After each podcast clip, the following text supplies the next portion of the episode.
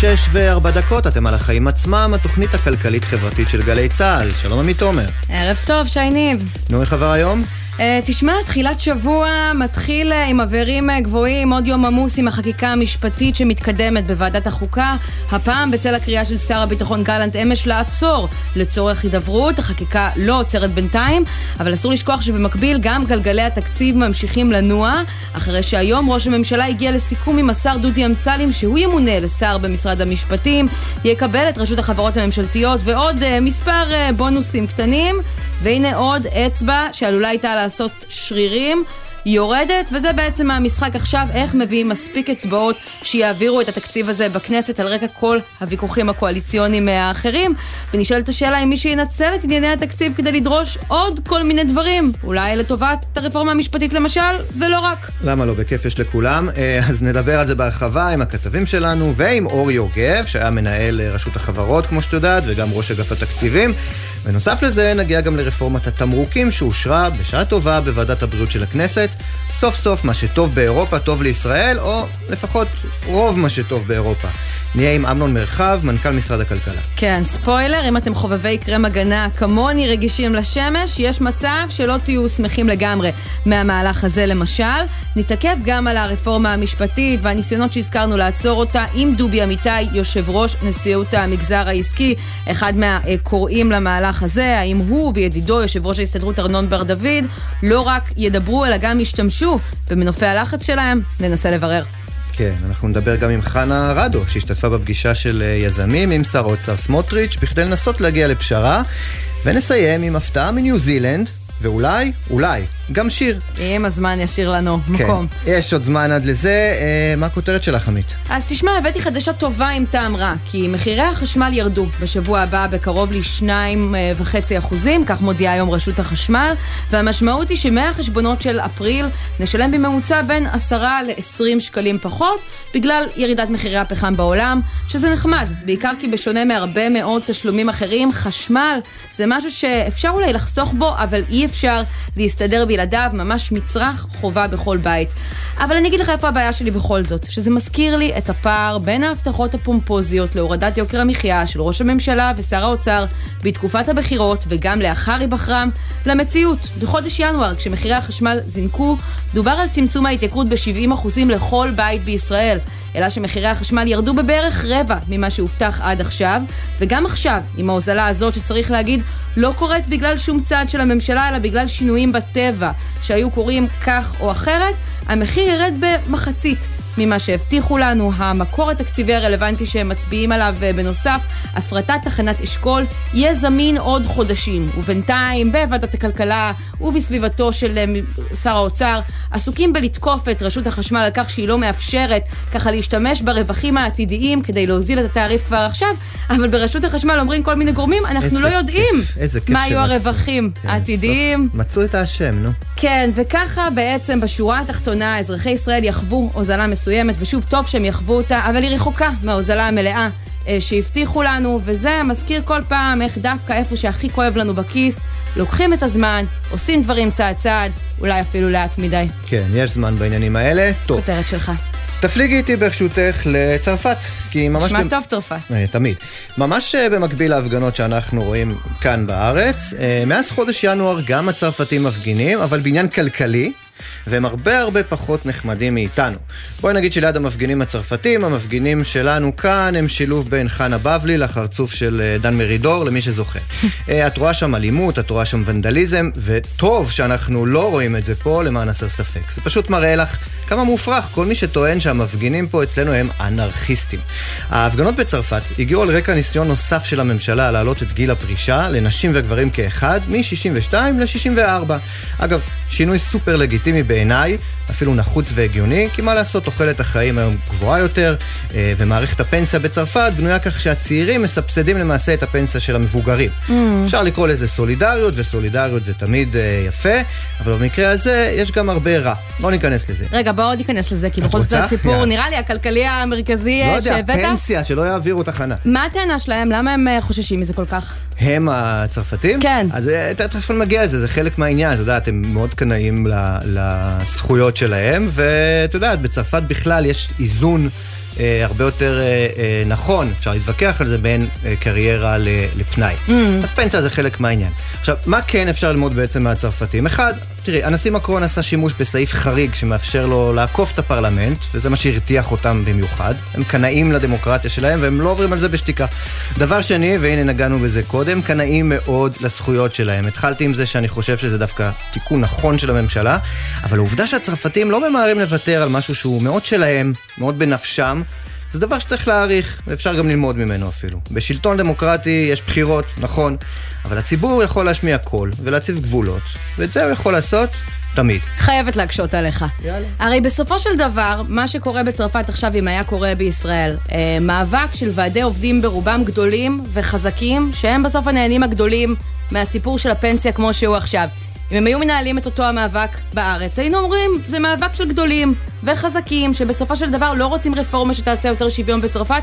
זו לפחות הטענה כן. של הממשלה. לא, תראי, במקרה בצרפת זה, זה ממש לא רק איגודי העובדים אה, שיוצאים אה, לרחוב, זה גם איגודי העובדים, מה שלא רואים אה, אצלנו באמת, לפחות לא ב- בעניין הזה, יש על זה ויכוח. אבל אתה מבין את ההבדל, כי זה יפגע באופן ישיר בראש ובראשונה באותם עובדים מאוגדים בוועדים הכי חזקים שלא רוצים שיזיזו להם את השמנת. את מדברת על העלאת גיל הפרישה? כן, אני מדברת על העלאת גיל הפרישה, כי היום כל השינוי במתווה הזה מדבר על כך שלוועדי עובדים יש יתרון, אם זה אפילו באופרה הצרפתית, אני זוכרת שקראתי כקוריוז, אבל גם בחברת החשמל ובגופים גדולים אחרים. כן, לא, אז תראי, אפשר להגיד שהחלשים ייפגעו מזה שלא מעלים את גיל הפרישה, אפשר להתווכח על זה, את יודעת, שוב, אני אומר, הצרפתים, הם, ושוב, אני אומר, זה שינוי גם שאני בסך הכל אה, בעדו, mm.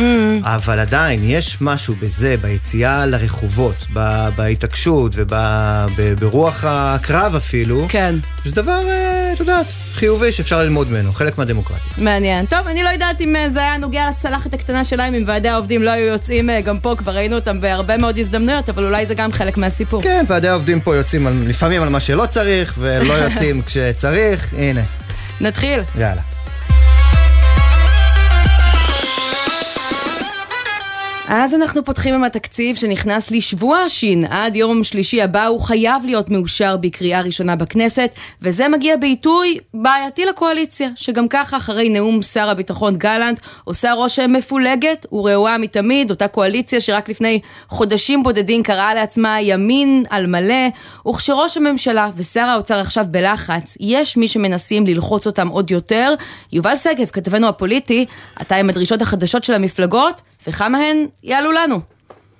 כן, אז תראו, קודם כל תקציב, צריך להגיד, תמיד הוא אה, מקום אה, מדהים להפעלת לחצים, לדרישות קואליציוניות כאלה, כאלה ואחרות ולמנוף לחץ. בעצם התקציב משמש, האישור שלו, האצבעות של חברי הכנסת אה, כאן אה, במליאה בסופו של דבר, בטח לקראת ההצבעה החשובה הזאת בקריאה ראשונה עוד אה, השבוע, מגיעות וימשיכו להגיע גם בקריאות הבאות, אה, לצד אה, כל מיני אה, מימוש של דרישות קואליציוניות, אז אפשר באמת לסמן את כל מה שקשור בסיעות החרדיות, עם הגיוס וכו'. וכולי, דבר שהיה הבטחה קואליציונית, אבל כמובן אה, יכול לבוא עם לחצים מצד התפ... התקציב. גפני כמובן גם אה, אה, ראש, יושב ראש ועדת הכספים, עוד ציר מאוד מרכזי באירוע הזה, בן גביר עם עונש מוות למחבלים שעדיין מתעכב, והוא יכול לדרוש אותו בתמורה להצבעות בתקציב, או לצורך העניין את כל מה שקשור במג"ב איו"ש שעדיין לא הועבר למשרד לביטחון לאומי. יש פה הרבה מאוד דברים שמתנקזים לאירוע הזה, לצד כל החקיקה המשפטית, וזה כמובן יוצר לחץ לא קטן בתוך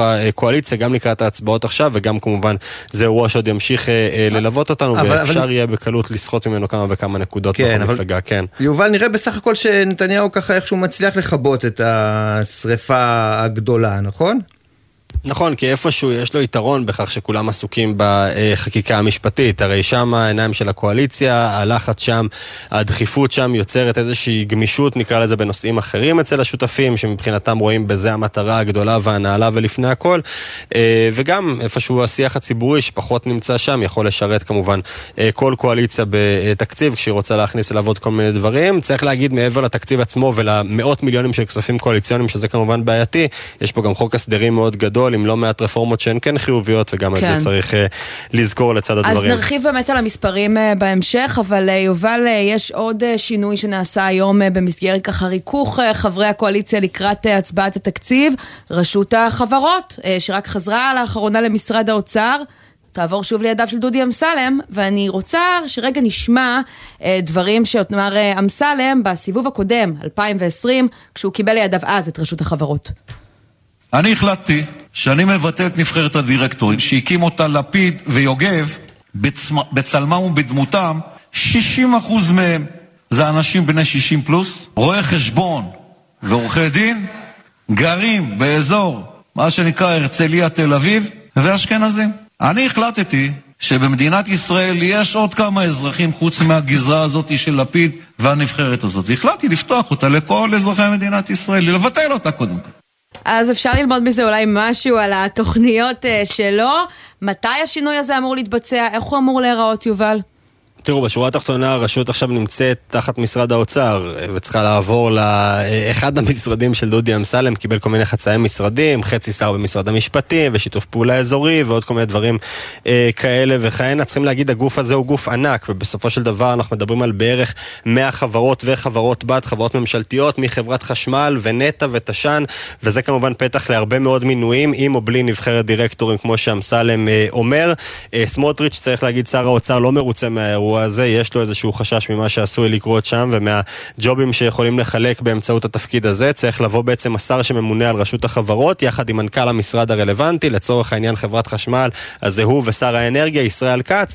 חברים טובים, אה, כץ ואמסלם יכולים לסגור על כמה וכמה מינויים שהם רוצים שם לאנשים שהם רוצים אה, לדאוג להם. שוב, אנחנו רואים את השר המיועד אמסלם אומר שזה כדי לפתוח שורות ולתת מקומות אה, אה, אה, לשילוב של עוד אזרחים מעוד אוכלוסיות וכולי, דבר שהיה נהדר כן. בהרבה מהחברות הממשלתיות. בפועל זה גם יכול להביא הרבה אנשים פחות מקצועיים לתפקידים האלה, כשיש כל מיני אה, ג'ובים שצריכים לחלק למקורבים. יובל שגב, כתבנו הפוליטי, תודה רבה לך על הדברים תודה. האלה. והנה ממש בעניין הזה נמצא איתנו כאן אורי יוגב, לשעבר אה, יושב ראש רשות החברות הממשלתיות, אורי. והממונה על התקציבים באוצר, כיום יושב ראש קרן התשתיות האלומה. אהלן, מה שלומך? אהלן אהלן. אז מה? הוא אומר, אה, דודי אמסלם, תשמע, נבחרת הדירקטורים, 1,400 אנשים, סוג של מועדון סגור, אשכנזים מתל אביב. מה, למה אנחנו צריכים את זה? נפתח את השורות. אה, אומר ולא מדייק. אז האמת שקודם כל הוא דיבר לפני שנתיים, מאז אה, היה מכרז חדש של נבחרת דירקטורים, 1,100-1,200 איש, מכל שדרות העם, מכל המדינה. ואני יכול לתת לדודי אמסלם עצה פשוטה. בתוך ה-1100, 1200, אפילו אם... אפילו אם יש עוד כמה מאות, מה שנקרא, מזרחיים, לא תל אביבים, הוא מוזמן לבחור אותם. זה יהיה כבר שיפור. כן. מה הבעיה עם זה בעצם שדודי אמסלם אה, חוזר למעשה, צריך לומר, לרשות החברות? הוא הרי כבר היה שם, יש לו ניסיון אה, כשר, אני עדיין לא מצליח להבין, איפה הבעיה? אני לא חושב שבעיה, זה באמת עניין של הממשלה. הבעיה היא בתפיסה ובמדיניות, לא ב... זה לגיטימי לגמרי שהממשלה תחליט שהוא יהיה אחראי גם על רשות החברות, הוא היה בעבר. אבל אתה יודע, הוא לא היחיד שביקש, אה, אני לא יודע אם לבטל את הנבחרת, אבל לעשות שינויים. אתה זוכר בוודאי את uh, משה כחלון, שהיה שר האוצר, וגם אז הוא מאוד אהב גם את הדומיננטיות שלך, והוא רצה לאפשר uh, יותר מינויים פוליטיים. אתה בטח זוכר את המקרה של מקורבו, ראש עיריית חדרה לשעבר. אז אתה יודע, תמיד יהיה את המתח הזה בין הדרג הפוליטי לדרג המקצועי, ואתה יודע, זה מימים ימימה אולי. וכך גם הפעם. אני... אני... יש לזה לגמרי לגיטימי. זה חבל אם יחזור עם אותה מדיניות. אז חבל, בסוף התפקיד שלו יהיה שהחברות הממשלתיות ייתנו את השירות הטוב ביותר, ירוויחו כסף. רגע, אורי, אתה קצת אה, מקוטע לנו, אם אה, תוכל, אורי, לשפר את הקו אה, טיפה, ונשאל בינתיים אולי את השאלה קצת אחרת, אם ככה, מה הכוח שיש בידיים של השר האחראי על רשות החברות, ואיך הוא יכול להשתמש בו כמי שככה עמד בראש הגוף הזה? יש לו כוח לא רב, הוא יכול בהחלט לקדם רפורמות, הפרטות בחברות הממשלתיות, ולתפקיד הוא חשוב. הוא יכול להמשיך לשבח את uh, כוח האדם שם, ובתקווה לא לפגוע בו.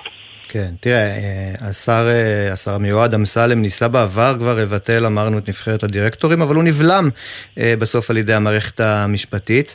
אפשר לנחש שאם יעבור החלק ברפורמה המשפטית שמונע פסילת החלטה של שר בממשלה, אז זה יהיה הסוף של הנבחרת. כן, בהחלט שאם תהיה פגיעה בהרבה דברים. אורי, לא אולי תנסה רגע לשפר את הקו עוד טיפה, אנחנו פשוט שומעים אותך מאוד מקוטע. כן, אני מתנצל, אבל אפשר לשפר יותר טוב?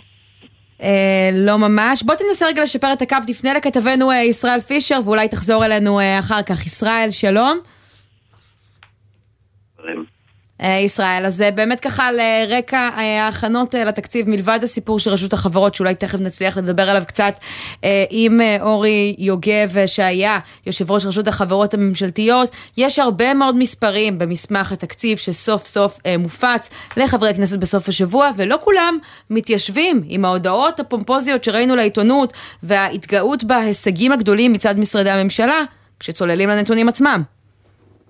נכון מאוד, קודם כל, עוד לפני שאנחנו מדברים על המספרים עצמם, צריך uh, להגיד שמשרד האוצר עדיין לא פרסם באופן מלא את כל הפירוט uh, של כל התתי סעיפים והתת תתי סעיפים של המשרדים השונים. שזה די מדהים, זה... ישראל, כי צריך לומר, אה, אה, אה, השר סמוטריץ', כשהוא היה באופוזיציה, הוא דרש לפרסם את הסיכומים התקציביים עוד לפני שהתקציב מגיע לממשלה, לא לכנסת. ואתה אומר שגם כשזה אושר בממשלה וזה מגיע לכנסת, אנחנו עדיין לא מכירים את כל המספרים. מה, דברים שרואים מכאן לא רואים משם.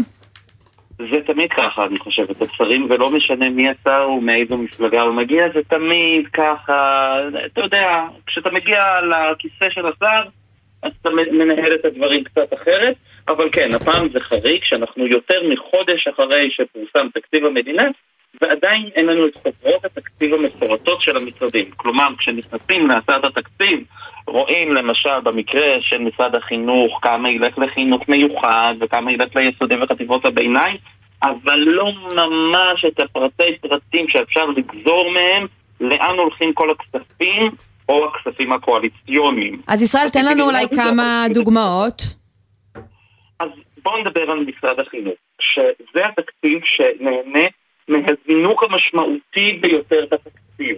מ-67.5 מיליארד שקלים ב-2022 ל-77 מיליארד שקלים השנה, ובשנה הבאה, ב-2024, לכמעט 83 מיליארד שקלים, שזה באמת זינוק משמעותי, והזינוק הזה מוביל דרך אגב את סך התקציב לכך שהתקציב הקרוב הוא יהיה תקציב עם דגש חברתי יותר. אוקיי. אבל לא כל המשרדים נהנים מזה. שזה אגב, אה, שזה אגב אולי אה, מפתיע ומפתיע לטובה אה, מבחינת השר סמוטריץ', אתה יודע שהוא מזוהה עם ימין כלכלי אפילו ליברטריאני, שהמשמעות היא צמצום של שירותים חברתיים, אז הנה יש פה איזה הפתעה טובה אתה אומר. לא, לא, רואים באופן משמעותי שהתקציב המדינה של 2023 ו-2024 הוא יותר חברתי. אני, באחוזים אני אגיד את זה ככה, אם ב-2022 קצת יותר מ-43% מהתקציב הלכו לשירותים חברתיים, mm-hmm. אז ב-2023 זה 45% לשירותים חברתיים, וב-2024 זה כמעט 46% לשירותים חברתיים. יפה. שזה גידול משמעותי על חשבון התשתיות. עוד סיפור אחד, שככה שמענו אה, התגאות אה, גדולה על אה, הישגיו, הישגיו של השר לביטחון לאומי איתמר בן גביר, אבל גם רוב ההבטחות שניתנו לו לא הגיעו בסוף למסמכי התקציב הסופיים. הוא התגאה בזה שהוא הצליח להשיג 9 מיליארד שקלים בשנתיים הקרובות, ב-2023 וב-2024, אבל כשאני מסתכל על המספרים שמונחים בהצעת התקציב, אני לא ממש מצליח למצוא את ה-9 מיליארד שקלים האלה. תקציב המשרד לביטחון לאומי ב-2022 היה 20 מיליארד ו-600 מיליון שקלים. ב-2023 הוא 22 מיליארד, זה לא תוספת של 4.5 כלומר מיליארד וחצי. כן, משהו כן. כזה. מיליארד וחצי גידול, אה, גידול אה, ריאלי כמובן, זה, אתה יודע, גידול אה, כמעט סטנדרטי הייתי אומר של משרד ממשלתי. לחלוטין. לחלוטין גידול כמעט סטנדרטי, ב-2024 גם אין שינוי גדול, כן. התקציב צומח ל-23 מיליארד. וכנראה שגם על זה נשמע הרבה מאוד איומים והסתייגויות. עוד ישראל פישר, תודה רבה. ואורי יוגב, אנחנו חוזרים אה, אליך, אתה היית גם אה, ראש אגף התקציבים, מכיר היטב גם את הסיפור הזה של התקציב. אתה יודע, ב-2024, התקציב שהממשלה אמורה אה, לאשר כבר בשבוע הבא בכנסת בקריאה ראשונה, אמור להגיע לראשונה למעל חצי טריליון שקלים. מה המשמעות של הדבר הזה, והאם אנחנו באמת מרוויחים מזה כי יהיו יותר שירותים חברתיים כמו שישראל אמר, או שיש גם נזק שצריך לקחת בחשבון? לא, חצי מיליארד שקלים נובע מזה טריליון. שהמדינה גדלה... לא, כן, חצי טריליון זה 500 מיליארד. נכון. 500 מיליארד שקלים מבטא גם שהאוכלוסייה גדלה, גם שיש פה צמיחה טובה בשנים האחרונות. אמ, ובסך הכל זה לא מטריד. מה שמטריד, mm-hmm. מצד שני לא היה לנו הכנסות גם של 500 מיליארד, מה שבשנה שעברה לא היה המצב, המצב היה טוב. התקציב הזה, אני חייב לומר, הוא אחראי למדי, אמ, אבל שוב, אם דיברנו קודם על, ה, על ההשלכות של המהפכה החוקתית, כן. אם, אם יהיה פה באמת משבר כלכלי גדול, ירידה גדולה בהכנסות המדינה במיסים, אז תהיה פה בעיה, יהיה גירעון ויצטרכו או להעלות מיסים או להוריד חלק מההוצאות האלה. כן, כרגע תמונת התקציב נראית אה, ריאלית, הגיונית, אתה אומר. השאלה מה יקרה בשנתיים הקרובות, וזאת שאלה גדולה. אורי יוגב, לשעבר יושב ראש רשות החברות הממשלתיות, גם מאגף התקציבים, כיום יושב ראש קרן התשתיות אלומה, תודה רבה לך על הדברים האלה. תודה רבה.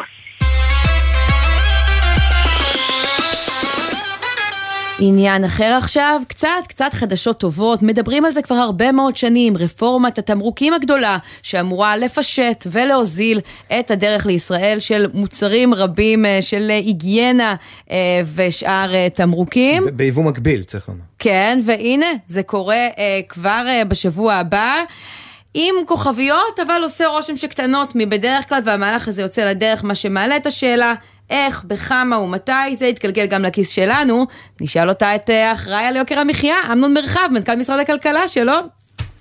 שלום וערב טוב. אז קודם כל ברכות, אני יודעת שבמשרד הכלכלה מנסים לקדם את הסיפור הזה הרבה מאוד זמן, אה, הוא כבר התעכב מספר פעמים. אתה מרוצה מהרפורמה כפי שהיא אה, עוברת היום?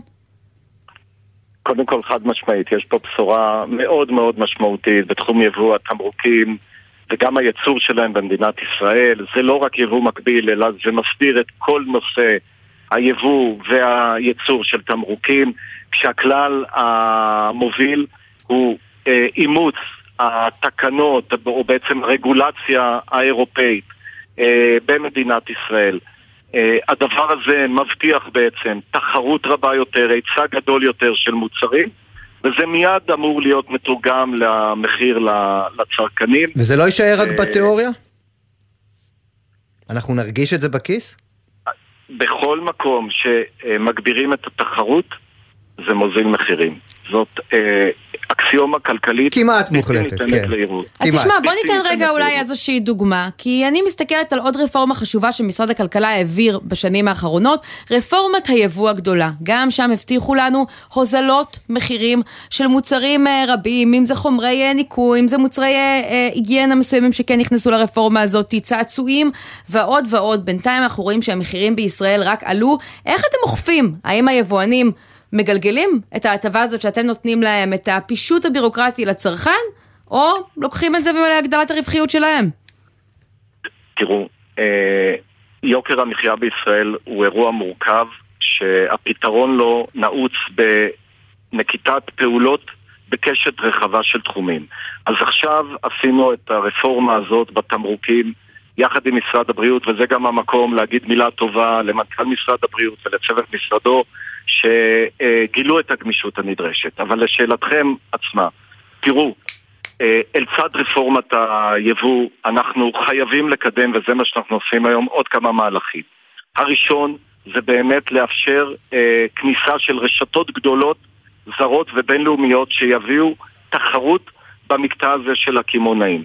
ולכן אנחנו עושים לילות כימים לפתוח את השוק, למשל, לענקיות כמו קרפור, כמו ספאר, וכמו Chemist Warehouse מאוסטרליה, שיגיעו לארץ עם הכוח רגע, אבל זו התמונה הגדולה, והשאלה הייתה מתי נראה את הרפורמה הזאת מובילה להורדת מחירים מסוימת, ובכמה אתה חושב אז שזה יכול כבר- להוריד את אז כבר- המחירים? אז כבר יש, אה, אה, כבר יש אה, מקומות שכן רואים את אה, הורדת המחירים. איפה? ואנחנו כאמור, למשל, למשל ברהיטים, את רואה את זה, שם היה גם אה, שינוי מאוד מאוד משמעותי בתקינה, פעם אחת. פעם שנייה נכנסו רשתות גדולות כמו איקאה. איקאה רק העלתה את מחירים בזמן שהמכס על רהיטים ירד- ירד בשנה האחרונה, זאת חברה שהעלתה מחירים בשנה האחרונה. תראי, עדיין הנתונים אה, שאנחנו מחזיקים היא, שכן יש תנועה. כשאתה עושה כמה מהלכים משלימים, מאפשר יבוא חופשי, מכניס רשתות גדולות, אה, מקל על התקינה ליבואנים, מאפשר יבוא מקביל. כל הצעדים הללו, כשהם באים כחבילה ומקשה אחת, בסופו של דבר נותנים אותותיהם על המחיר לצרכן. כן, אבל כרגע- בכל, בכל זאת יש אבל מי שמפריע כרגע- לכם קצת, לא? משרד הבריאות לא עיכב את העסק הזה כמה שנים, ואולי גם עכשיו אפילו, אה, אתה יודע, אולי קצת שם אה, מקלות בגלגלים. מה זה. אולי? בוא נשמע דברים שהם אמרו היום בוועדת הבריאות. בוא יאללה. נשמע רגע. היה תהליך עם משרד הכלכלה, היה תהליך עם האוצר, היה תהליך עם הארגונים הכלכליים, דיברנו עם כל העולם, הגענו להסכמות. רוצים לפתוח את זה, תפתחו את זה, אנחנו גם יכולים למשוך את התקנות ונפעל אנחנו איך שאנחנו מוצאים לנכון. זה לא תהליך הוגן גם בהתנהלות הקולגיאלית בין משרדי ממשלה, אבל אני אומר לכם, יש דברים שאני לא רגוע עליהם, בסדר? אפשר לא לקבל את עמדתנו. זה משה בר סימנטוב, מנכ"ל אה, משרד הבריאות, הוא אומר את הדברים האלה לך, אה, מנכ"ל משרד הכלכלה, אה, בדיון. אז מה, עושה רושם ששם לא ממש מברכים. זה הוא אמר בתחילת הדיון, היה דיון ארוך של חמש שעות, שבסופו של דבר גם אנשי משרד הבריאות מצאו את המקום להתגמש ולרדד את, את, ה- אמנון, את האיש נשמע, שלהם. האיש נשמע די כעוס, אני חייב להגיד לך. מה, להיות, איך- איך- אה, איך אנחנו- הצלחת לעצבן אבל- אותו ככה? אני, אני, תראה, מה שהנחה אותי ואת משרד הכלכלה ואת השר שלנו, השר ברקת, הוא להילחם ברגולציה שהיא ייחודית למדינת ישראל ושלהבנתנו היא לא נדרשת. משרד הבריאות חשב אחרת, נלחם על עמדתו, אבל בסופו של דבר גם מבין שיש מקומות שהוא צריך להתגמש. והבשורה הזו באה אחרי חמש שעות של דיון והתגמשות, הדיון היה מקצועי, חלקו היה עם קצת כעסים וחלקו היה קצת עם ויכוחים, אבל זה טבע הדברים, וככה מנהלים תהליכים. אתה מבין את בר סימן טוב? הרי תראה, הוא אומר לך, בשורה. הוא אומר לך בר סימן, בסופו של כן. דבר באמת הבאנו בשורה למדינת ישראל, כי הרפורמה בתמרוקים מ-2016 מנסים לשנות. חד משמעית, ואמרנו את זה ולא- מההתחלה. אבל תשמע, אומר לך בר סימן טוב אה, בכנסת, תראה, בסוף, אם אה, יזמנו מישהו לוועדת חקירה, או לפחות פה לוועדת הבריאות, כי קרה איזה משהו, או איזה אסון חלילה, זה אותי, לא אותך. אז אה, אתה מבין את הרגישות שלו פה? את הזהירות. אני בהחלט, בהחלט מבין, ו, אה, ומצד שני אנחנו חותרים לכך שישונה המאזן ושהאחריות לתקינות המוצרים תושת, תושת כמו שבכל העולם היא מושתת על היצרן ועל המשווק, לא על הרגולטור. בכל העולם, תראה, באירופה לא עושים לך בדיקות בכניסה.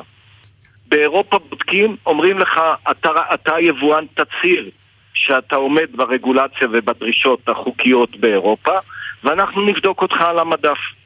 והאחריות הפלילית למוצר פגום מוטלת עליך. כן. רק במדינת ישראל התפיסה היא כנראה, בגלל ששירתנו בצבא, אני קורא לזה סינדרום הש"ג. בודקים הכל בכניסה לנמל, בכניסה לבסיס. דבר שמכביד על היבואנים, מייקר את היבוא. ואז גם לא מפילים על הש"ג. האמת, דימוי גדול, אני אימצתי. תגיד, לסיום, כן, תכף... אה, להתנתק מסינדרום הש"ג. נדבר. עם אה, עורך דין, אה, עורכת הדין רחל גור מלובי 99 על ככה האותיות הקטנות וההסתייגויות שבכל זאת ככה נותרו מחוץ לרפורמה. אני רוצה לשאול אותך על אחת, נושא קרם ההגנה, אנחנו מבינים שהוא הוחרג, זה דבר שמאוד יקר בישראל ביחס לעולם. יש איזושהי מחשבה אחרת, אם זה מחוץ לרפורמה, על איך אפשר להוריד את המחיר של המוצר הזה לקראת הקיץ? אני אומר לכם, תחרות, תחרות, תחרות, ככל אבל איך? שנאפשר... אז אני, אני, אני סברתי, אני לתומי סברתי, שגם על מקדמי ההגנה לא צריך להשית רגולציה ייחודית. משרד הבריאות, המומחים הבריאותיים, סברו שמצב החשיפה לשמש של אזרחי ישראל מסכן אותם בריאותית, ולכן הם אה, דרשו רגולציה ייחודית למקדמי הגנה לשמש. Mm. אה, אה, על זה הם, הם נלחמו, ועל על הסעיף הזה לא... דבר שכל כך חשוב למערכת הבריאות, נשית עלויות נוספות, כרגע, אולי כרגע אפילו נסבסד. כרגע, אבל, אבל רגע, רק גם לגבי הסעיפים הללו, מה שסוכם הוא שהם יתוקנו, יישארו על כנם בהוראת שעה לשנה אחת, mm. עד הראשון לשישי 2024, ואז במהלך השנה גם משרד הבריאות יבחן את עמדתו, ואם יראה שאין סיכון ממשי לבריאותם של אזרחי ישראל בגלל שימוש במקדמי הגנה שמותרים באירופה, אז הוא גם יוותר על זה. אז אם בשוליים שמענו למומחים המקצועיים של אה, רגע, אז בשנה הזאת מותר להביא את הקרמים הנוספים או שמחכים והמצב נשאר כמו שהוא? כי כבר ראינו מה קרה עד עכשיו. מותר להביא את הקרמים שיעמדו בהוראות השימוש של ייחודיות. הבנתי, כמו כאתמול אה, שלשום, במילים אחרות גם המחירים על המדף יישארו בקיץ הקרוב דומים. בנושא הזה של מקדמי הגנה על כן. השמש, אנחנו אה, לפי דרישת משרד הבריאות אה, אישרנו את זה על כנם, אבל אה, ב-98% מהמוצרים האחרים תודה לאל, יצאנו לדרך עם רפורמה משמעותית. ואנחנו נעקוב עד כמה זה מגיע גם עד הכיס של הצרכן, הרפורמה המשמעותית הזאת. אמנון מרחב, מנכ"ל משרד הכלכלה, תודה רבה לך. תכף, כאמור, תהיה פה עורכת הדין רחל גור מלובי 99 עם האחורים שבכל זאת נותרו בהצעה הזאת, יש עוד כמה, אבל קודם, כמה תשדירים.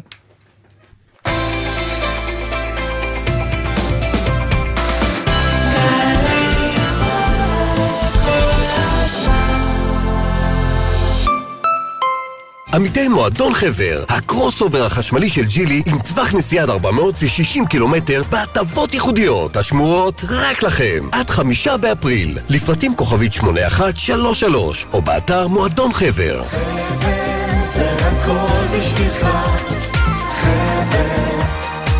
מענק הצטרפות, השתתפות בשכר הלימוד, תנאים מעולים, משמרות גמישות... יש לכם את זה! הצטרפו לנבחרת רשות שדות התעופה. לפרטים, חפשו דרושים רשות שדות התעופה, בהתאם לתנאי התוכנית. בפסח הזה כולנו נמזוג כוס לאליהו הנביא, גם ראובן שעלה מצרפת, אלכס ומרים מאוקראינה ומשפחת אדיס מאתיופיה. עשרות אלפי עולים חדשים שלפני שנה אמרו, לשנה הבאה בירושלים הבנויה, הגשימו את משאלתם. אם אתם מכירים עולים חדשים, הזמינו אותם לסדר אצלכם, כדי שכולנו נחגוג את חג החירות יחד. משרד העלייה והקליטה מאחל לכל הישראלים, ותיקים וחדשים, חג פסח שמח. הכל כדי שתרגישו בבית. שלום, כאן טלי ליפקין שחר. כמה קרובה באמת איראן לפצצה? האם חיסול רבי מחבלים תורם למלחמה בטרור? ואיך תשמור ישראל על העליונות האווירית המוחלטת שלה בשמי המזרח התיכון? ברצועת הביטחון אנחנו מדברים עם מומחי צבא, ביטחון, אסטרטגיה וטכנולוגיה על נושאים אלה ואחרים. הערב בשבע וחצי, ובכל זמן שתרצו, באתר וביישומון גלי צה"ל. עכשיו בגלי צה"ל, עמית תומר ושייני עם החיים עצמם. חזרנו, ואחרי ששמענו מאמנון מרחב, מנכ"ל משרד הכלכלה, על כל ההזדמנויות אה, והבשורות שטמונות אה, ברפורמת התמרוקים שתיכנס בשבוע הבא לתוקף, ויש הרבה כאלה, וחיכינו לרפורמה הזאת הרבה מאוד זמן.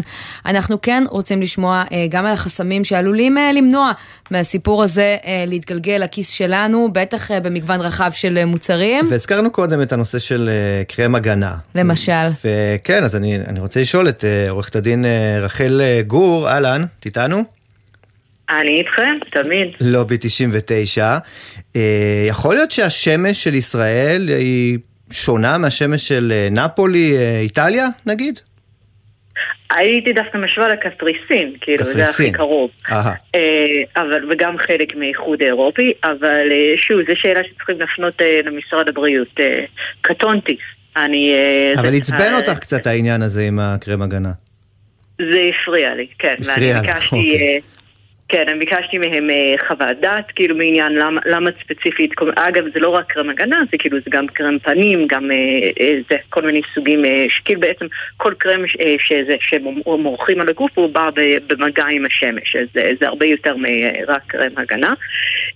כן, ונאמר לי שזה שאחוזי הסרטן עור בישראל הם יותר גבוהים, זה לא מדובר בנתונים שמוסרו בכתב אלא בעל פה, ולכן משרד הבריאות מעוניין או מתעקש ליתר דיוק שיישאר, כאילו שהסטנדרט הישראלי הייחודי יישאר. כן, ורחל זה לא הדבר היחיד, את מזכירה כהחרגה גם תמרוקים שמכילים רכיבי ננו, זה נשמע כמו סינית, משהו שלא נוגע אה, לארון המוצרים אה, של אף אחד בחדר האמבטיה, אבל בדקתי, זה כולל מייקאפים, קרמים רבים לפנים, דברים שלי לפחות יש לא מעט בבית. ננו זה בעיקר, כן, זה בעיקר מוצרי אה, נשים, אה, מוצרי טיפוח, אה, מייקאפ למיניהם, נכון, anti-aging וכאלה, את יודעת, זה מוצרים אה, שיש לכמעט כל אישה בארון. אל תהיו אה, כאלה, אני, אני עברתי היום אה, איפור, למשל, שמו עליי כמויות של אה, מייקאפ, כי, כן, כי הצטלמתי. כן, אני לא יודע מה היה שם אה, ננו, אוקיי. כן, זה אני גם לא יודע מה יש ממנו, אבל חשוב להגיד, יש, נותר עוד עבודה, את החומר, זה המאבק ביוקר מחיה, זה מאבק ארוך וסזיפי, אה, גם חשוב לראות כאילו איך הרפורמה מיושם בפועל, האם יהיו פער בין, כאילו, זאת אומרת, בין מה שכתוב ולמה שקורה אה, בשטח, שלפעמים גם זה קורה, אבל אין ספק שיש פה כברת דרך ארוכה. אה, וחייבים להגיד את הברכות באמת למנכ"ל משרד הכלכלה שהיה פה לפניי, וישב ונלחם במשך, ישב בשני הדיונים אה, בכמעט תשע שעות כן, ברצף. אבל אני מנסה אה, להבין, רחל, איך נבחרו אותם היוצאים מן הכלל. ואני שואלת אותך עם יד על הלב, כאשת הלובי הציבורי, האם אלו הנקודות שהיו בהם את החששות הבריאותיים הכי גבוהים, או לתחושתך גם את הגופים הכי חזקים שמפעילים לובי מהצד השני? אני שאלתי אה, במהלך הדיון אה, מול המצלמות האם אה, זה הסטנדרט הייחודי של קרן ההגנה קשור לזה שבעצם יש לנו פה יצרן ישראלי, דוקטור פישר, ששולט אה, בכ-60% מהשוק. או קרמי פנים או איפור, אה, לא יודעת. נכון, וזה, אבל ספורט ספציפית בקרן ההגנה, יש לנו דווקא אה, יצרן, אה, זה מונופול תוצרת הבית. אה, זה, אבל כמובן שיש ריכוזיות מאוד מאוד גבוהה, אה, גם אה, בכלל בשוק התמרוקים, כאילו רוב מה שמיובא מגיע דרך שניים שלושה חברות. כן, אנחנו, אנחנו גם יודעים מהניסיון, נכון רחל, אנחנו יודעים מהניסיון שהיצרנים פעמים רבות עובדים יחד למעשה עם מכון התקנים, עם משרד הבריאות, זה לא מקרי, הניסוחים פעמים רבות משרתים גורם מאוד מאוד מסוים. נכון. נכון. בין, אגב, חשוב להגיד, בין אם זה מכוון ובין אם זה לא מכוון. זאת אומרת, נוצר פה איזשהו הרגל עבודה אה, של משרדי ממשלה, במיוחד משרד הבריאות, עם אה, מעט שחקנים יחסית. כתוצאה מהרגולציה הייחודית, כתוצאה מחסמי הכניסה, אה, רק החזקים והגדולים שורדים. וכן, ומשרד הבריאות רגיל לעבוד איתם, וכתוצאה מזה, הרבה פעמים זה ההתניות שיוצאים, הם גם משרתים אותם באופן כזה או אחר. כן. כן. עורכת הדין רחל גור, לובי 99, תודה רבה לך על השיחה הזאת, ואנחנו נמשיך לעקוב אחרי הנושא הזה גם באמצעותך. תודה. בשמחה רבה, ערב טוב. ואנחנו עוברים לרפורמה המשפטית ולניסיונות לעצור את חקיקתה, ראינו את זה ביממה האחרונה מגיע גם מהדרג הפוליטי, גם מתוך הליכוד, אבל גם מאנשי העסקים, אנשי הכלכלה, אה, שחרדים להשפעות הכלכליות שהרפורמה הזאת יכולה אה, לגרום, וקוראים בעצם אה, לפעול כבר תקופה בהידברות, אבל עכשיו בפעם הראשונה גם ממש לוקחים צעד וקוראים לעצור את החקיקה, ואנחנו רוצים לדבר עם אחד מהם, דובי אמיתי, יושב ראש נשיאות המגזר העסקי, שלום. שלום עמית ושי. עד עכשיו אני חייבת להגיד, ככה די ישבתם על הספסל, נפגשתם עם הנשיא, הוצאתם הודעות, אבל מאוד מאופקות. אני חושבת שיש כאן איזושהי עליית מדרגה. תסביר לי מה עומד מאחוריה. אין ספק שיש פה עליית מדרגה. כשאנחנו נמצאים במאבק אזרחי, חברתי, יוקר מחיה, אה, שחיקה של החוסן החברתי, הפן הביטחוני, המדיני, התראות, רמדאן, משבר פוליטי, תחברי את הכל ביחד, ועוד לא יצאנו מהקורונה, אז אין שום סיבה בעולם שאנחנו, אנשי העסקים, mm-hmm. אני והקולגות, נשב בשקט ולא נאמר לכל הצדדים, בלי לנקוט עמדה כרגע בפן המשפטי, כנסו לחדר עד שיצא עשן לבן, אנחנו לא נסכים, לא ניתן שתמשיכו לגרור אותנו. כפי שאת יודעת, היום המגזר העסקי זקוק לוודאות, ליציבות, להחלטות מאוד ברורות. אנחנו עדיין רחוקים מלהגיע לבשורות התקציב וההבנות שהגענו גם בחוק ההסדרים אני מחבר את כל הדברים ביחד, ואני אומר, כנראה שמישהו בירושלים לא רואה מה שקורה אצלנו. אבל תשמע, דובי. כן. תראה, עושה רושם שאתם תמיד נשענים על, על מנהיגות של אחרים בעצם. כלומר, ב-12 במרס, לפני שפורסם מתווה הנשיא, אמרת יחד עם אה, ארנון בר דוד מההסתדרות, שלא תשבו מנגד, אם לא תימצא פשרה על בסיס המתווה. ברגע שהקואליציה זרקה את המתווה הזה לפח, אין מילה אחרת, חזרתם uh, לשתוק. עכשיו, אולי הייתם צריכים את גלנט כדי uh, לעשות את המעשה ולצאת בקריאה הזו. למה בעצם? שאלה טובה, והתשובה היא מאוד ברורה. ישנם דברים שנכון לעשות אותם בחדרי חדרים. אני יכול לומר לך באופן כללי. כן. למעט ראש הממשלה, אני שוחחתי עם כל הנוגעים בדבר מכל הכיוונים. Mm. עם הסביבה הקרובה למנהיגי האופוזיציה והקואליציה, לכוורת הכי צמודה, והשיחות ממשיכות uh, להתקיים. נכון לאתמול, גם אני וגם ארנון הודענו שאנחנו עומדים באופן חד משמעי מאחורי, מאחורי הזמן של גלנט. גם לומר את האמירה הזאת, זה היה אחרי מחשבה רבה. וכפי שאתה יודע, וכפי שאתם מדווחים, mm. גם אצלכם, ערוצים אחרים, אנחנו רואים מה קורה בפוליטיקה. אנחנו רואים שכרגע הקואליציה, ראשי הקואליציה לא מתכנסים, דוחים את זה משלוש לשש, משש למחר בבוקר. וגם כן. אנחנו, אנחנו, גם אני וגם ארנון, ביחד ולחוד, יחד עם אנשים נוספים כן. במגזר העסקי. אז ראינו אנחנו... את העליית מדרגה הזאת, דובי, ראינו באמת ככה את הדיבורים ואת הטונים שלהם אה, עולים. נראה בקרוב, כבר השבוע אולי גם מעשים מצדכם, הרי יש אה, תקופה אה, קריאות שהארגונים העסקיים ייכנסו למאבק, אולי ישתתפו בימי השיבוש, בשעה הזאת מתקיימת אה, הפגנה מול ביתו של יושב ראש ההסתדרות ארנון בר דוד בקריאה הזאתי. יכול להיות שנראה אתכם לוקחים חלק בשביתה? אני יכול לומר לך בצורה הבאה, אני לא מתכוון לשבת בשקט, וגם לא מתכוון לעמוד מנגד, כפי שאמרתי, ואני עומד... מה זה אומר? אז בוא תספר לנו מה זה אומר, כי אמרתם את זה גם, שוב אני אגיד, ב-12 במרס. מה זה אומר? לא תשבו מנגד. זה אומר שאנחנו נמשיך ולפעול בשתי המישורים, גם במישור השקט אל מול ראשי הקואליציה והאופוזיציה, mm-hmm. וגם כי אני באופן אישי, אני מדבר כרגע אך ורק בשמי, במידה ובאמת לא נעצור את החקיקה הזאת, אנחנו במגזר העסקי נצטרך לנקוט בצעדים הרבה יותר משמעותי ממה שנקטנו עד היום, ואני אומר לך, שי, זה לא פשוט. אבל מה, כי אתה מייצג 12 ארגוני מעסיקים וארגונים כלכליים, ועכשיו אתה אומר בעצם אני מדבר על דעת עצמי, כלומר, לא נראה את 12 ארגוני לא, המעסיקים האלה הולכים בעקבותיך? אתם אחראים לא, על שני מיליון עובדים בישראל, יש לכם הרבה מאוד כוח.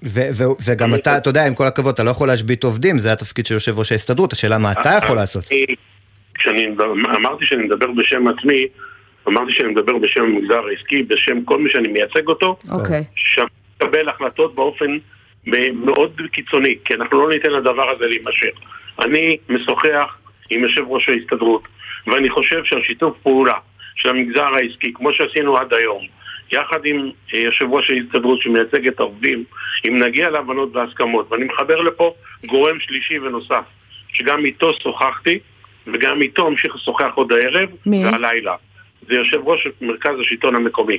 ויושב ראש מרכז השלטון האזורי. שכבר השביתו את, ה... את הרשויות אה, רק לא מזמן. על התקציב, סיפור קצת כן. אחר, אבל יכול להיות שנראה את שלושתכם מאחדים ידיים ומשביתים, מצטרפים ליום השיבוש הנוכחי, אני שוב שואלת, או לפחות את שני אה, מיליון העובדים שעובדים בחברות אה, שלך, נראה הוראה, אל תגיעו לעבודה?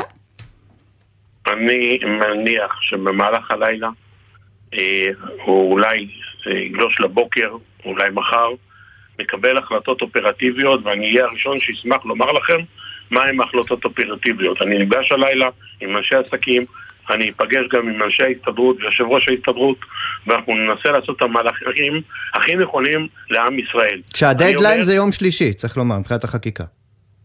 חקיקה לטעמי הדדליין הוא יום רביעי, זה מה שרוצים להביא לכנסת.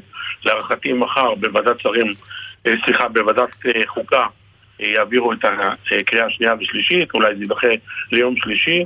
בכוונת הקואליציה להביא את זה אה, ביום רביעי אה, לקריאה אה, למליאה. אני מקווה שעד אז אנחנו נוכל לעשות את המהלכים הנכונים. כן. וגם אם לא יקרה, וגם אם לא נצליח עד אז, אני מקווה שכן נצליח, יש לנו עוד הרבה אה, כלים בארסנל שאנחנו אה, נפעל ונוציא אותם החוצה. דובי אמיתי, כן, יושב, יושב ראש נשיאות המגזר העסקי, תודה רבה לך על הדברים האלה, ונראה לי שהכותרת המרכזית שי שעולה מהדברים האלו הלילה, פגישה של נשיאות המגזר העסקי יחד עם ההסתדרות, יחד עם השלטון המקומי, ויכול להיות לא בטוח, אבל הוא לא שלל שזה על הפרק, שמחר בבוקר כבר נשמע על החרפת המאבק מצד הארגונים הללו, שעד עכשיו ונקיטה דיברו. בצעדים של ממש. כן. אי אפשר להבין את זה בצורה אחרת. מעניין מאוד. ואנחנו באותו עניין אה, נדבר ככה גם על הבכירים בהייטק, שנפגשו עם שר האוצר סמוטריץ' אמש בניסיון להידברות סביב הרפורמה, מה קרה שם? נשאל את חנה רדו, שלום. שלום, שלום. אה, שלום, אה, זה לא קרה אמש, זה קרה לפני... שבועיים בערך, לפני שסמוטריץ' טס לניו יורק. כן, כן, אנחנו מתכוונים שזה פורסם אה, אמש, ככה הדברים שיצאו... זה אה, פורסם אמש, נכון. בדיוק. רק נגיד, את מייסדת ויושבת ראש קבוצת 19 וקבוצת סופר סונאס, השתתפת באותה נכון. פגישה עם סמוטריץ', את צודקת, אה, הבהרה חשובה. מה היה בה? אמ, אני אגיד ככה, היו 40 אנשים מההייטק, היינו רק שלוש נשים, לכן היה לי מאוד חשוב להגיע, כי אני חושבת שאנחנו מעט מדי נשים במאבק הזה. וסמוטריץ' ניסה להסביר את העמדה שלו, ואנחנו ניסינו להסביר את העמדה שלנו. אני הצגתי את הנשים, אה, התעקשתי להבין למה אין נשים מנכ"ליות, קיבלתי תשובות של מה את רוצה ממני, משהו כזה. מה את רוצה ממני? לה... ככה. לא, מה, למה אין נשים בממשלה שאלתי? אז הוא אמר פשוט אין נשים, כי אין נשים לא בכוונה תחילה. אין נשים, כן, אי אפשר אה, למצוא אותם. כן. אין גם כוונה תחילה לשלב אותם, אוקיי. שאלתי לגבי אמנת איסטנבול, הוא לא ענה, אמר שיענה, והוא שלח לי למחרת כתבה. אה, כעס מאוד על המודעה של חובה להתנגד לדיכוי נשים. אני אמרתי שזה מה שקורה עכשיו, מסתכלים על הממשלה, ממשלה מיזוגנית בצורה קיצונית. אה, אנשים אחרים שם שהסבירו לו, ממש התחננו שיעצרו את החקיקה כי קרנות אמריקאיות יפסיקו להשקיע בישראל ואנחנו גם מבינים שכל מה שהם אמרו נכון. מה שאמרו, תעצור את החקיקה, הוא אמר, אני לא אעצור את החקיקה, החקיקה תעבור עד היציאה לפגרה, ממש לא הסכים לשמוע, הסכים לשבת 24 שעות עם מי שנבחר, דרך אגב, האנשים בחרו שם ב, אה, ביועצת המשפטית, הוא אמר תשב איתה ותגיעו איתה להסכמות, זה לא התפקיד שלנו. לא הבנתי, לא לשבת לא איתה 24 בזה. שעות ולהגיע למסקנות שמה? של לעצור את החקיקה, אה, לתקן את החקיקה ככה שתתאים לכל אה. הצדדים. לא, אה, הוא הסכים לשבת איתנו. וזה הוביל למשהו? כי את אומרת עברו מאז שבועיים, לא, המגעים היו אמורים לא להימשך. למה? זה לא הוביל לכלום כמו שאנחנו רואים. כי קודם כל אני חושבת שמובילי ההייטק מבינים כמוני וכמוכם, שמובילים אותנו בכחש, לא קורה כלום.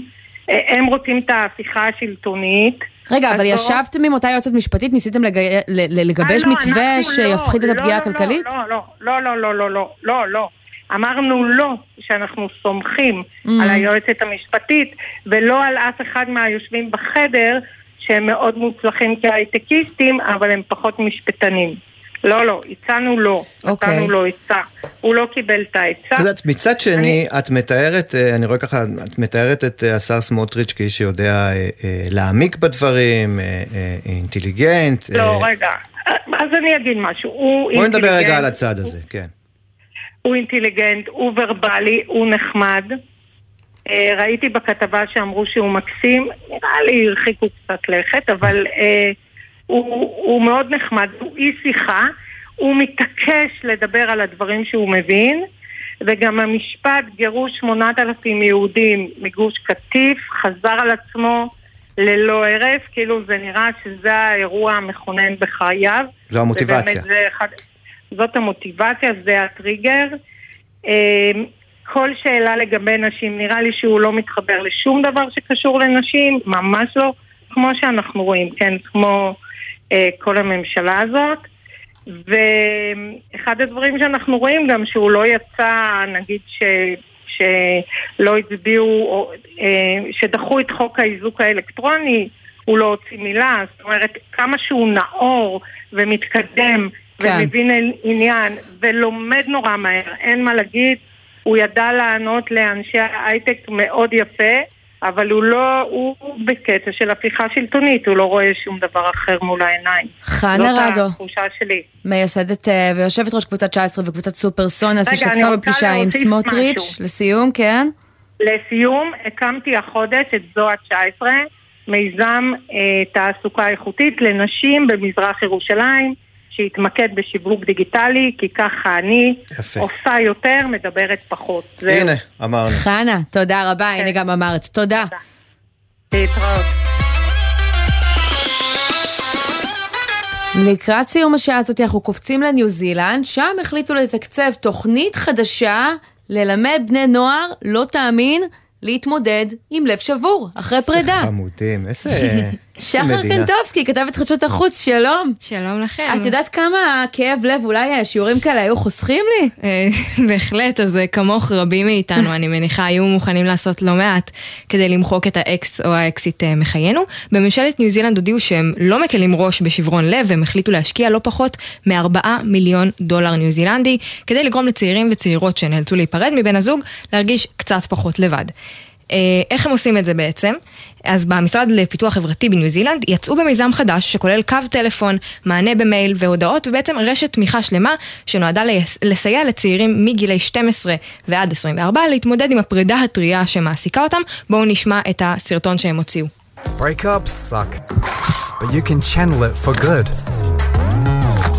From love bitter and vice. Own the feels. פרידה זה מבאס, אבל אפשר לתעל את זה לטובה, זו קהילה של שבורי הלב הטריים, שעוזרים לשבורי לב טריים אחרים כדי למנוע מהכאב לגדול. חמוד, סולידרי, למה שווה לשים על זה כסף וכמה?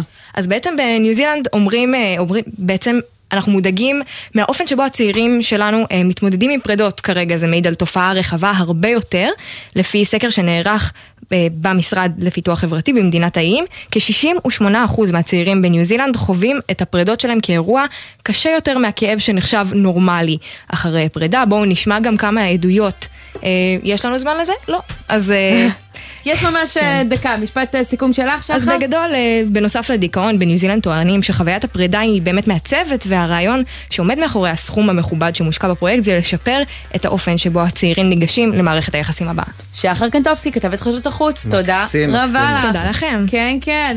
אנחנו סיימנו, מה שנקרא עם לב שלם, העורך שלנו היה בן נצר, הפיקו את התוכנית לירון מטלון וצח הלל, הטכנאי בשידור הוא אורי אגסי, עורך הדיגיטל מתן קסלמן, ותכף יהיה פה עידן קבלר עם 360 ביום. אני עמית תומר, שי ניב, תודה רבה. תודה. מחר יהיה פה סמי פרץ, תבואו גם, ביי ביי.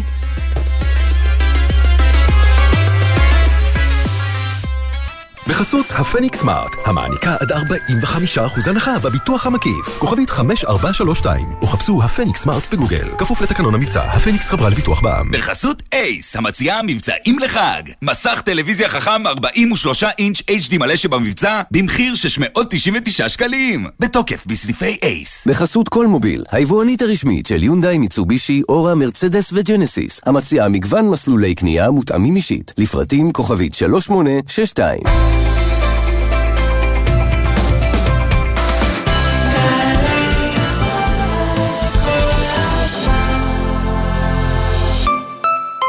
תגידו, כדאי להיות מורה? מי מתאים להיות מורה? חושבים ללמוד לתואר ראשון בחינוך? אתם מוזמנים ליום פתוח באמת, במרכז האקדמי לוינסקי וינגייט. לפגוש את המרצים ואת הסטודנטים ולשאול הכל על חינוך, הוראה וספורט. 28 במרס בשעה 4 בקמפוס לוינסקי. לפרטים כוכבית 5009. אמא, אבא, תכירו את חריש. זאת ההזדמנות שלכם להתקדם ולהעניק למשפחה את כל התנאים לצמוח בעיר חדשה, עם אווירה קהילתית, חינוך מעולה והמון טבע. ממש כמו חממה אמיתית. חריש, חממה עירונית. חברים, כאן גבי אמרני. יש לי מילה אחת בשבילכם. עוד. בגילנו אנחנו צריכים לתת לעצמנו עוד. גם בכביש, להשקיע עוד קצת ולחצות אך ורק במעבר חצייה, גם אם הוא קצת רחוק וקשה ללכת אליו. לא להתפרץ לכביש, לסמן לנהג שאנחנו רוצים לעבור ולהסתכל לו עוד רגע בעיניים כדי לוודא שראה אותנו. כ-50% מהולכי הרגל הנהרגים בתאונות דרכים הם אזרחים ותיקים. תנו לעצמכם עוד זמן. אלה החיים שלכם. כולנו מחויבים לאנשים שבדרך, עם הרלב"ד.